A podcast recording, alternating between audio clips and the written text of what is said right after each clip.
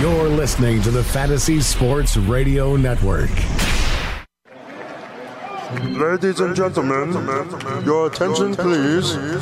Now batting for Fantasy Sports Radio Network, FanRag Fantasy Baseball, the host, Al Melchior, FanRag Fantasy Baseball. Welcome everybody to FanRag Fantasy Baseball. I'm your host, Al Melchior, and looking forward to uh, lots of stuff on today's show. Well, frankly, I'm looking forward to all of it. But uh, got a special guest and a return guest. He was on here just uh, a couple weeks ago, uh, but have him back because the draft is coming up starting on Monday, and that special guest is Alan Jaeger from Jaeger Sports. So uh, I think I'll have some really good, helpful insight uh, into uh, not only what might happen uh, in the draft itself, but some of the dynamics that occur uh, in the minor leagues after uh, your favorite uh, draft prospects get into organizations. So we're gonna we're gonna go a level deeper on that topic. But we're going to get started with the news, and the big news going into today is Kevin Kiermaier, who has a fractured hip. Uh, he hurt it uh, yesterday's game, sliding into first base. And uh, so that's uh, terrible news for Kiermaier and uh, also, of course, terrible news for his fantasy owners. So he is expected to miss a minimum of two months with that fractured hip. Um, in a related development, uh, the Rays lineup is actually the first one out for the nighttime games. We've got one daytime game going on right now, Rockies and Cubs. We'll check in on that one a little later. But the Rays lineup is out, and replacing Kiermaier uh, in center field and in the leadoff spot is Mallex Smith. Uh, so I would expect that Smith probably would uh, pick up a fair amount of playing time. And of course, as you all know him from previous stints, both with the Rays and with the Braves, that uh, Smith could be a good source of stolen bases. But um, yeah, that's just awful news for Kiermaier. Um, so out for at least two months. And um, sticking with the Rays, manager Kevin Cash uh, told the Tampa Bay Times that there is definite concern about Matt Duffy, that his heel is still just not feeling right, still working through the injury. So uh, if you've been hanging on to Matt Duffy, and I mean, that's probably more in deeper leagues.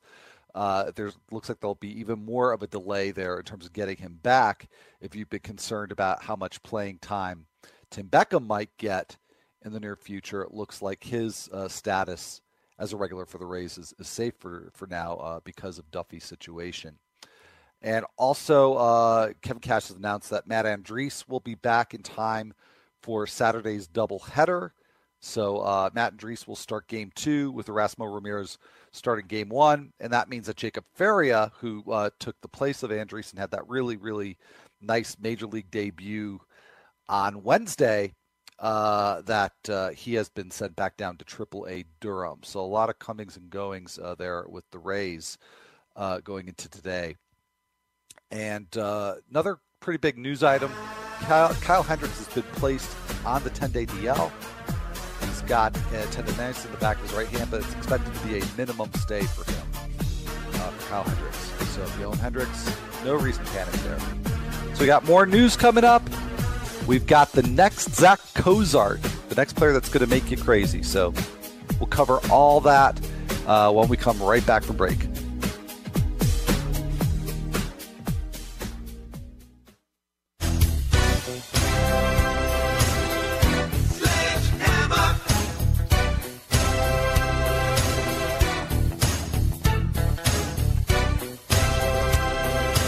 Welcome back, everybody. This is FanRag Fantasy Baseball.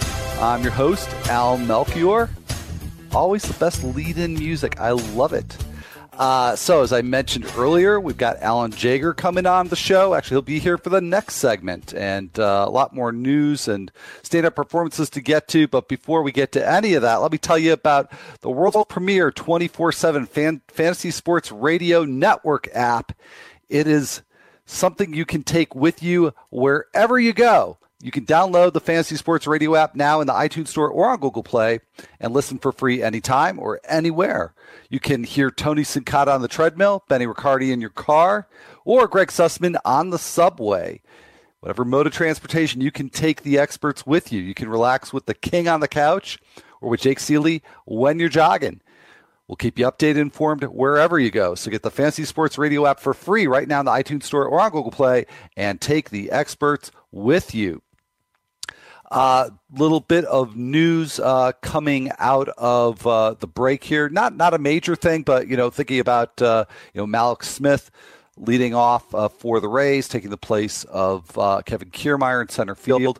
the White Sox have claimed Alen Hanson from the Pirates, and there's somebody who's always to me looked, or not always, but in the last couple of years, looked like a potential sneaky source of steals at some point if he would just get an opportunity. I think he's got a much better opportunity of cracking the White Sox lineup, maybe uh, getting in there at, at, second base at some point. I know we've got Yoan Moncada coming up at, at some point, but uh, that's a situation to keep an eye on if you're looking for steals, particularly in a, in a deeper format where steals are very hard to get. That uh, little news item caught my eye a bit. Uh, according to Ned Yost, Salvador Perez has a slight thumb sprain. So uh, I uh, have not seen the Royals lineup yet. Uh, it is not out. I'm just checking right now. Uh, got a few more lineups in, but uh, not the not the Royals who are have they have a 10 o'clock start, so you probably won't get that during the show today.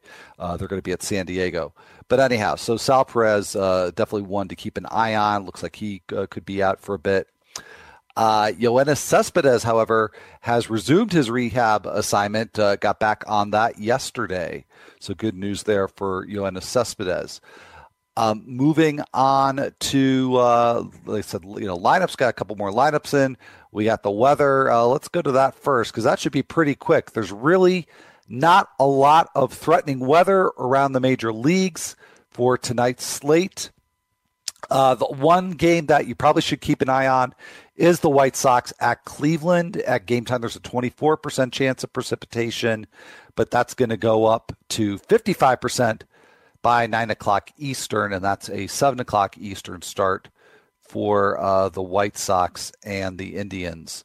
So uh, definitely uh, keep an eye on that. And particularly, uh, you got Corey Kluber there starting for Cleveland. So I'm sure that's somebody who's going to be in many, many lineups tonight and want to make sure that he gets uh, gets that uh, regulation start for you in that game. So that's uh, certainly one to watch.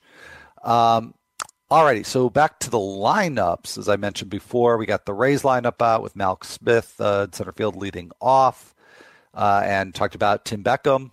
He's in there at shortstop. Dana Robertson once again at second base, and they're playing the A's at Tropicana Field. We've also got the A's lineup out, and uh, you got Chad Pinder there at shortstop. So uh, you know that he's been a nice emerging power source.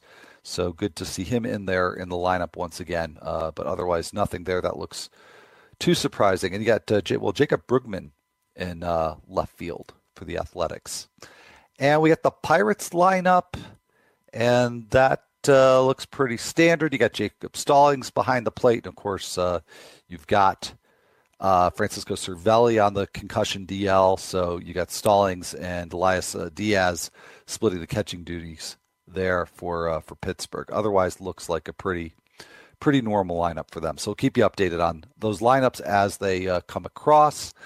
But let's uh, take a look at some of the standout performances from Thursday. And as I teased before the break, there's a player who, for me, is now emerging as what I would think of as the new Zach Cozart. Now we had a segment on the show. Uh, I think it was I'm trying to remember if that was. I think it might have been Monday. It was some sometime this week where I tried once and for all to solve the riddle that is Zach Cozart because I come on here two three times a week and talk about how it's absolutely impossible for Cozart to keep doing what he's doing, and I'm saying that in response to the fact that he keeps doing what he's doing and uh, hitting for a very high average and, and with power.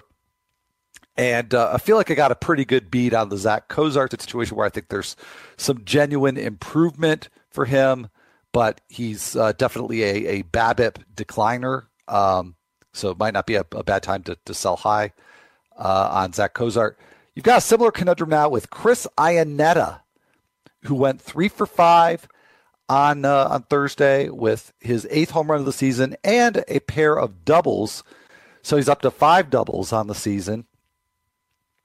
And when you look there, I mean, this is just you know, we don't think of, of Chris Iannetta as a as a major power source. I mean, if you figure he, if he's got any sort of asset for fantasy, it's that he's always had a nice walk rate, pretty good uh, on base percentage. Although he doesn't hit for average, so that kind of weighs uh, the the OPB down uh, a bit as an anchor. But that that to me is kind of the one standout skill. But it's it's bizarro world for Chris Iannetta this year. He has a 6.9% walk rate, which is by far the lowest of his career. It's the first sub 10% rate that uh, Iannetta has had in his career. But he has a 315 isolated power, uh, eight home runs in 101 plate appearances. And, you know, part of, too, what limits Iannetta's um, value, um, you know, not only the skepticism that you might have about his power, but the fact that it's a three catcher situation there in Arizona with nobody really stepping out and and you know grabbing the the lion's share of of starts and plate appearances. So there's all kinds of reasons that you could be skeptical or, or be a little slow to to uh, pick up Chris Iannetta, maybe even a two catcher league. But even if we just go to the skill skill profile for Iannetta, because you could make the argument, as I'm going to make for another player in just a couple minutes, could make the argument that if he's going to hit this well, that it's going to be hard to keep his bat out of the lineup. But much like I've been saying about Zach Cozart now for two plus months, I don't understand what is different about Chris Iannetta this year. His flyball percentage is, and this is off of uh, Fangraphs, his player page on Fangraphs. Fly ball pay, uh, uh, fly ball rate is 43.1%. His career rate is 42.5%, nearly identical. His hard contact rate this year, 29.2%. That is lower than his career average of 31.2%. Here's where you might get a clue about what's going on with Chris Iannetta. His career pull rate is 36.2%. This year's rate is exactly 10 percentage points higher than that. You might say, okay, Eureka, he is selling out for power. He's pulling the ball like crazy. Um, but you got to slow down with that conclusion because for each of the previous three seasons, Iannetta has had a pull rate above 40%. 41.4.1. So yeah, it's higher this year, but compared to the previous season, three seasons, it's only a little higher. And that very low career mark is front loaded because he was an all fields hitter prior to 2014, like extremely so. So the profile he's putting across this year is very, very similar to the profile we saw in 2014, 2015, and 2016. Uh, and in those seasons, he had ISOs of 141, 147, and 119. And again, just to, to repeat, this year it is 315 so far. So this is just looks fluky as all get out, but we'll see. We'll see if Iannetta does in fact pick up more playing time, and with the greater exposure, can he keep this going? Uh, I, I definitely, you know, given that profile, uh, I'm, I'm very, very skeptical of it. But, you know, two catcher league, your options are pretty limited. Uh, I wouldn't be against taking a flyer on him just in the fact that, like with Zach Cozart, maybe he keeps it going. Maybe there is something we just can't see with the usual indicators with Chris Iannetta. But one player also with limited, even a little bit more limited playing time, who I am largely buying into is Eric Sogard. And I got to say, I don't get the reaction to Eric Sogard. I talked with Nando Di Fino on the show yesterday. I talked about how I overbid on Sogard because no, I don't think anybody else bid on him in the 15 team mixed uh, Tout Wars auction league. Uh, so I spent uh, roughly 50 out of thousand dollars on him. I think. If I'm off, I'm off by a couple dollars. Um, it's not just in Tout Wars where there's a lack of interest in Sogard. CBS, Yahoo, and ESPN not in none of those platforms is Sogard owned in more than five percent of leagues. ESPN actually has the, the highest. So I'm going to talk more about Sogard later in the show, but we're going to take a break from this to welcome Alan Jaeger to the program again. Looking forward to talking about the MLB draft with him. So please stick around; you won't regret it. Could be good stuff with Alan Jaeger. We'll be right back.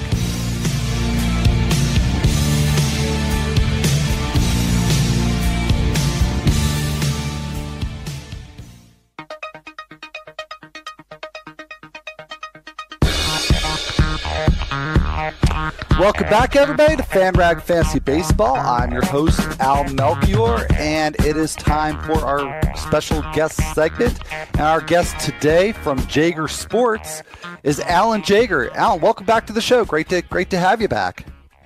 Hey, Al. Great to be on again, buddy. Yeah, yeah, no, good to have you, and, and very timely because uh, the MLB draft starts on Monday, goes Monday, Tuesday, Wednesday next week, and uh, I know you work uh, in Jaeger Sports. For those who aren't familiar, work with uh, baseball players uh, from all all different levels, and uh, I don't know which players or, or, you know how many players that you're working with that may you know be you know looking forward to being drafted next week. But uh, you know, I know that you uh, you've got a close eye on, on what's going to be happening. So, uh, in fact, uh, is there anybody that you've been working with uh, that uh, you think may be going early in the draft? Yeah, I mean, the the one young man who um, started on our program as a seven year old, and um, we, you know, it's been kind of a cool relationship since then. is Hunter Greene. So Hunter Hunter hopefully will be the first pick uh, in the draft. I mean, uh, as you know, the draft is it's very unpredictable. Um, I've been through quite a few of them, but um, you know, I'm we're really excited about Hunter, and we're really hoping he goes first. Yeah, well, uh, yeah, I mean that's he's certainly pro- probably the the prospect that I've been reading the most about in regards to this draft, and I would think if he doesn't go first, he he will go very shortly thereafter. Uh, the order uh, for those who haven't checked it out, the Twins have the first pick, uh, and then the Reds, Padres, Rays, and Braves. That's the the top five. Uh, so I would certainly think that Hunter Greene would be be going uh, with within that span. Um, but you know, I, I want to talk to you not so much about who do you think is going to go where? Because uh, Alan, I know in conversations that you and I have had that uh, for fantasy purposes, you know, I think our interest is in well, who might reach the majors first? Like who might be up sometime next year? Sort of like you know, last late last year we saw Andrew Benintendi up, and now we're seeing Ian Happ up. Uh, you know, for being drafted a couple years ago. Um, but it, it has probably at least as much to do with the organization as it does with the player uh, that that's being drafted. And can you tell us a little bit about how the organizations factor into all of this and, and you know how much of, of a difference does it make in terms of which organization drafts a player and, and what their pr- trajectory might look like after you know after draft day yeah, it's a great question. I mean, I think the main thing, of course, is you look at teams that, like Chris Sale is a great example. You look at teams that um, are drafting college pitchers that are you know, sort of major league ready. That um, in some cases, you know, you drafted in June, September call-ups are three months away. I think that's exactly what happened with Chris Sale. Um, so I think that you know some teams that are in the pennant races, you know, actually could look at the draft as a possibility to get help uh, even within the season. But uh, naturally, you look at the teams that um, are maybe in rebuilding mode, and so they're going to probably be drafting more high school players and pitchers. Um, and then, of course, you look at the teams that are, you know, tend to just restock, like the Dodgers, Yankees, uh, Cubs. Uh, well, even though the Cubs just went through a major rebuild, but now I think they're kind of in that discussion of restocking. Um, the Red Sox, you know, some of those, you know, bigger market teams. But I think the key is really you just you, you look for nowadays these, these college juniors coming out. Um, the kid at Missouri, uh, sorry, Louisville, who's the two-way guy. Um, theoretically, uh, he may be uh, within a year away. Kyle Wright, of course, is the other arguable um, number one overall pick. Um, That's uh, you know, the again, pitcher it's, from it's Vanderbilt, right? Vanderbilt's pitcher. It's just hard to project for sure. Is it uh, is it three months away? Is it a year and three months away? Um, everybody's track, of course, is different. And as you mentioned, it's a great point. Every organizational philosophy is different. Some organizations, even if someone might be might be ready. Um, they just want them to get so many reps in the minor leagues. And I think from a fantasy point of view, really knowing the organizations and which ones have been trending toward um, putting uh, keeping players in the minor leagues for whether it's more ABs or more more innings pitched. Some of them just have philosophies, uh, which I can't necessarily disagree with, that they just want to make sure they get X amount of time in the minor leagues without maybe the, the pressure right away of being in the big leagues. Yeah, well, and and you know, there's all different types of fantasy formats. So people who play in a in a dynasty format where they're building their own, you know, sort of replica farm system, you know, those would be some organizations that would, you know, uh, they'd be developing players in a way that would be very favorable for that that kind of format. Are there any particular mm-hmm. organizations that stand out to you uh, as you know taking a slow approach that's beneficial to a player's development?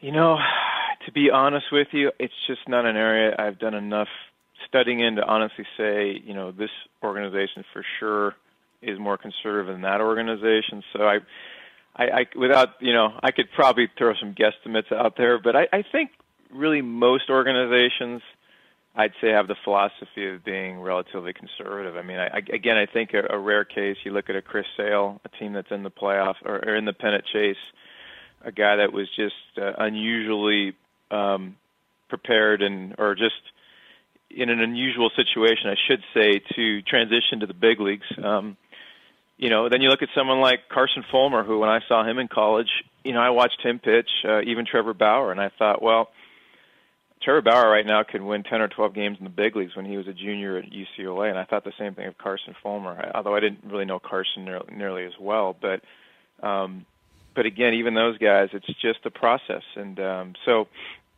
I think you have to. It would almost be better to look at what organizations have taken that chance, like the White Sox that did with Sale. You know, I think that would be mm-hmm. more of the the way to look at it. I think most organizations are going to be fairly conservative, and of course, any organization that um, is not necessarily in the pennant mix right now, they're they're naturally going to take more time. Yeah, and we're seeing that now with uh, the White Sox. To me, it almost looks like a departure where they, they brought up Rodon very quickly, uh, Sale, although in a, in a bullpen role. Um, you know, now they've they've got four top flight starting pitching prospects in Reynaldo Lopez, Lucas Giolito, Michael Kopech, and uh, and who am I leaving out here? Uh, oh, and Fulmer. That's the fourth one. Uh, you right. know, who they, they don't seem to be in any hurry to bring up, even though there would seem to be opportunity in terms of a lack of major roadblocks for the most part in uh, in that major league rotation. Uh, but I wanted to look at this question from a different angle. Uh, again, looking at not necessarily specific players coming up through the pipeline, but looking at how different organizations deal with them. And there was a piece in MLB.com talking about how the Brewers, maybe uh, more so uh, than than most teams, have really integrated data analysis into the draft. Um, you know, not just into personnel decisions once they have players in, into their uh, organization, but in actually prioritizing players for the draft. How important do you think is that data influenced approach uh, to making good, consistent decisions on draft day? And do you think that, and I think even more, maybe more important, Alan, is uh, does that correlate with with other practices in the organization that bodes well for a player's development? Well, you're asking someone who's always trained athletes from an instinctive point of view, so you're going to get you're going to get a pretty biased answer. Um, I have a lot of new school in me, but I have some old school in me as well. Um, I think this also applies to scouting. I think data is great. I think if you can see trends that are very, very powerful and um, you know very correlational, if correlational is even a word, um, more more power to you. You know, I think it's great. My my issue is this. Um, I want to know the player intuitively, instinctively. I want to feel for the player. And I feel like where data can be really helpful, it could possibly get in the way because I'm more into gut. I'm more into again feel. And so I think that uh, I would prioritize my homework first and foremost with uh, obviously the player's skill level and, and all that, but character, integrity. Uh, I think I saw something about Theo Epstein on uh, 30 for 30 or something. It was so fascinating. You know, he he found it was so important. He didn't just talk to the player, the player's parents, and so on, and the coach. He he want he he they tracked down the player's old girlfriends, not current girlfriend. You know what I mean? So that's that's thorough. I, yeah. so to me, I feel like um, at the end of the day, it's going to come down to character, integrity. I mean, we're, we're we're obviously going past the skill part, but character, integrity, chemistry.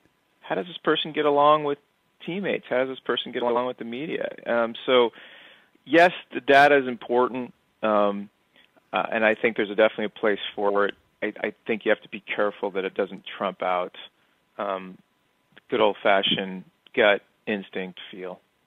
All right. Well, uh, I think we've got only about a minute left in the segment now, so I'm just going to uh, ask you one more question, just to piggyback sure. off of that that uh, discussion.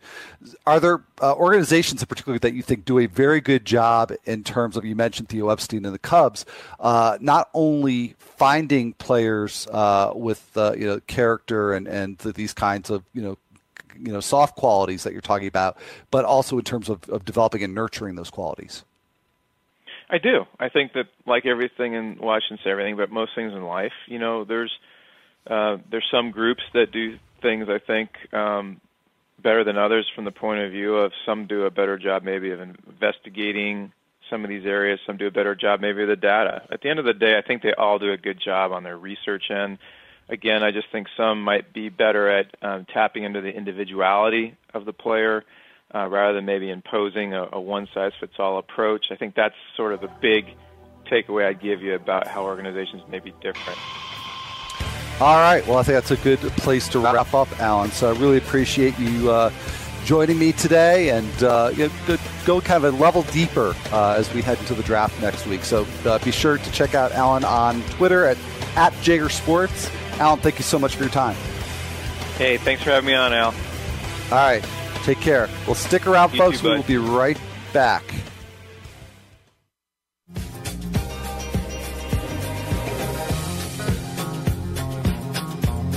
Welcome back, everybody, to FanRag Fantasy Baseball, where we are staying alive.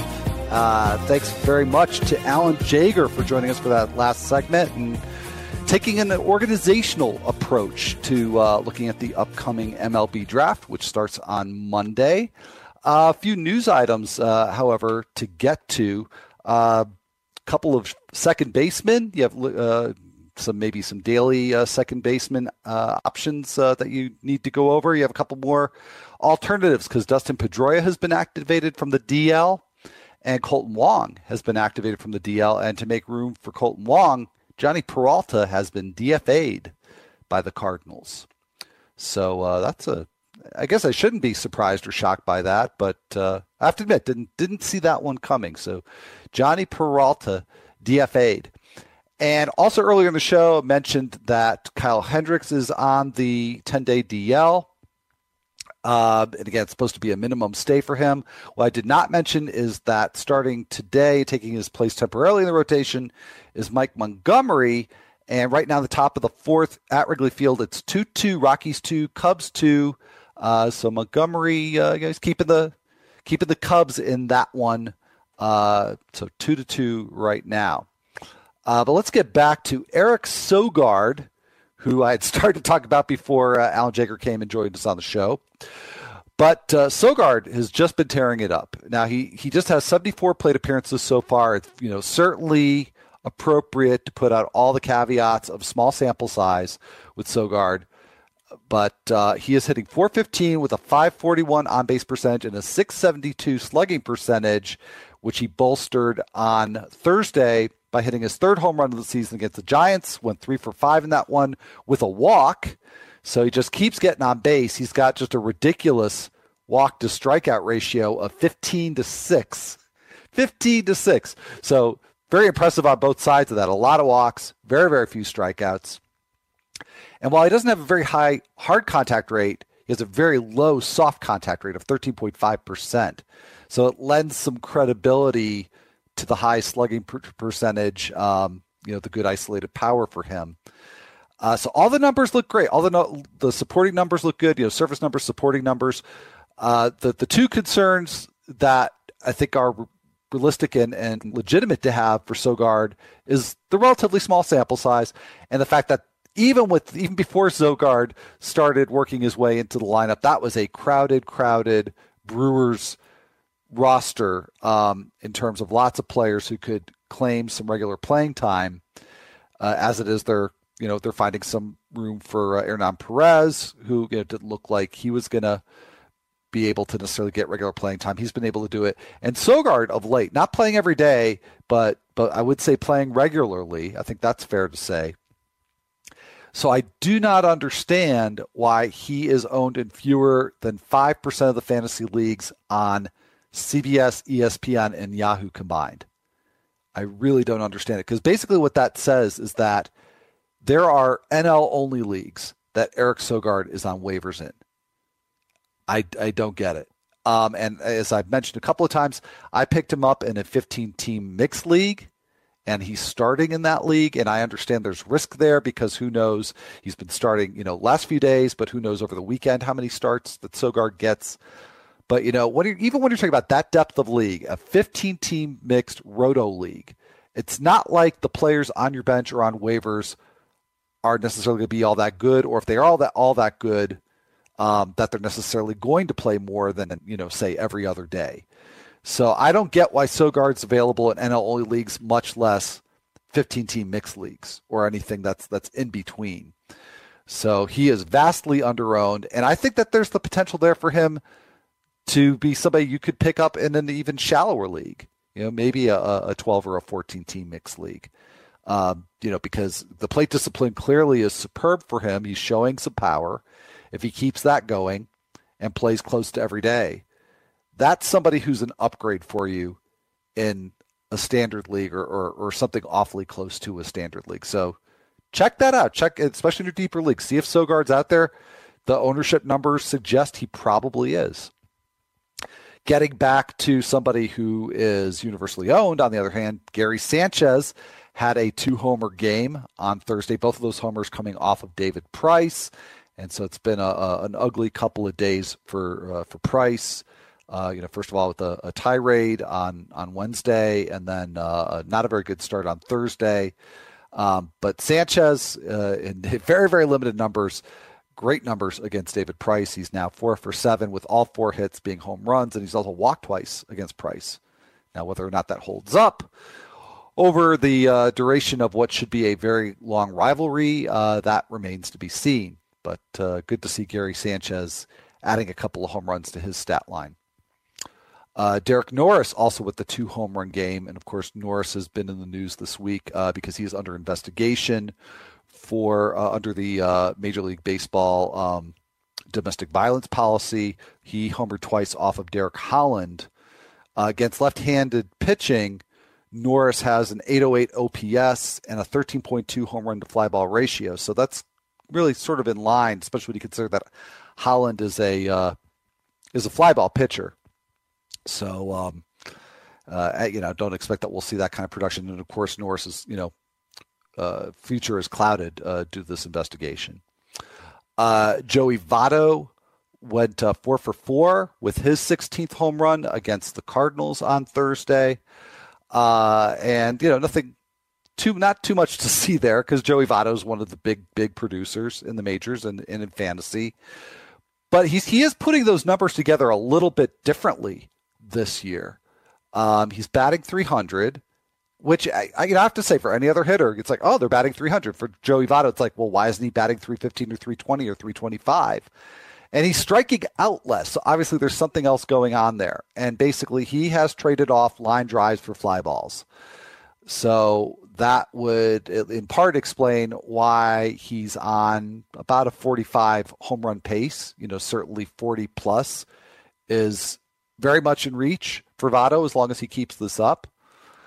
Uh, and that that's certainly a, another level. So you know if you can do that and hit 300, that's that's a win. You know that that's Joey Votto actually returning more value than most likely what you had to give up to get him on draft day or on auction day this year. So that's pretty cool. But you know these batted ball numbers, as we've seen both with batters and with pitchers, um, they uh, you know they they can fluctuate quite a bit. It's not like it's a radical change for Votto. So I expect that, you know, over the next few weeks, you probably see that batting average come up a little bit. Not that you would complain if it didn't, but I would expect that, you know, he's he's going to be on the north side of 300 rather than on the south side or, or even right around it. And uh, I wouldn't be surprised to see the power pace slow down. And again, whichever version of Joey Votto you get, it's it's a great player. Uh, it's, it's a centerpiece of your team. Matt Carpenter, on the other hand, he's made a trade off too, and he's been inching this way for a few seasons now, where he is trading off uh, batting average and, and on base percentage for more power. On Thursday at, at, the Reds, he went two for four and hit his 11th home run of the season. So he's on, he's in the neighborhood of a 30 home run season. So as long as Carpenter can stay healthy, that's uh, you know that's going to be uh, a landmark for him. But uh, he is really struggling with batting average this year, and I think there's there's just two numbers that are, are sort of telling for that. One is that he's hit 11 home runs. The other is that he's hit five doubles. And what what a turnaround that is for Carpenter. If you think about who he was the first couple of years in the major leagues, who was hit, hitting all those doubles, but didn't seem like somebody that was ever going to hit 25, 30 home runs. But you you know you would take that, and especially in a points league, with all the walks that he gave you, all the doubles, you know you could take a middling home run total. He was going to give you a good average, a great on base percentage. But like I said, he has been inching over the last few seasons more and more towards just being a, a go for it all fly ball hitter, and his fly ball rate so far this season is fifty percent. So he's really kind of completed the transition from uh, you know sort of a balanced offensive player to one whose main asset is is power. Now with Votto, I, I would offer the same caveat that um, probably you see that normalize a bit.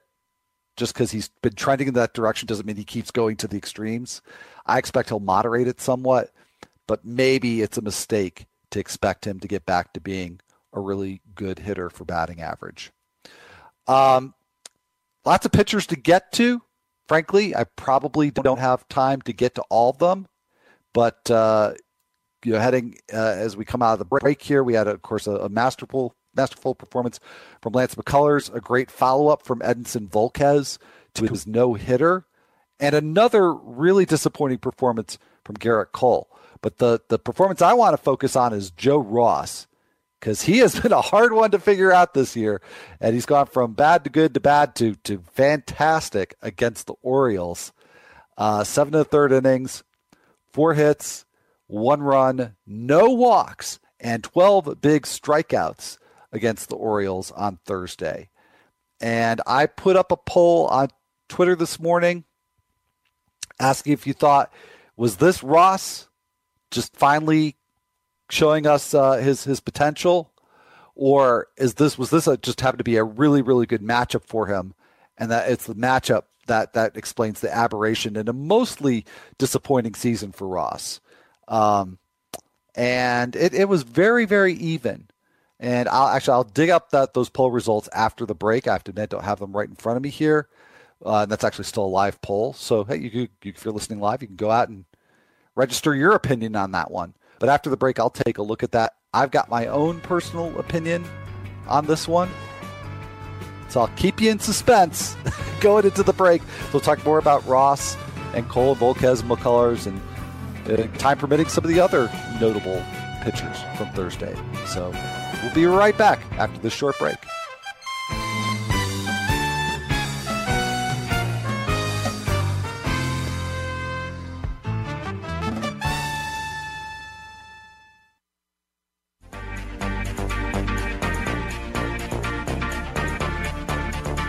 Welcome back, everybody. This is FanRag Fantasy Baseball. I'm your host, Al Melchior.